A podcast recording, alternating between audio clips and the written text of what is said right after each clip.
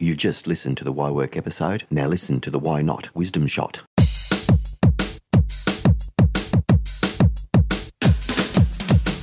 From home, or shall we say distributed work from anywhere explosion.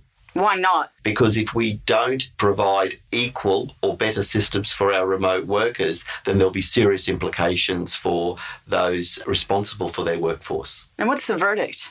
The verdict is that we need to align the best practices in the traditional office for those workers who are now working outside of those traditional boundaries. And we've been discussing work from anywhere in all kinds of setting. And time and time again, we're still finding that design of work is important, strategy is important. Indeed, and it's not a finite consideration. Work from home means just that. Anything, anywhere, anyhow could. And as we've discovered in this show, will happen. Whether it's a dog attack or Bees. or bees, it could happen.